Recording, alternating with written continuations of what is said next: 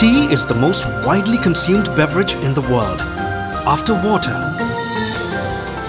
Did you also know tea plants need at least 50 inches of rain per year? Tea Radio. Music inspired by tea.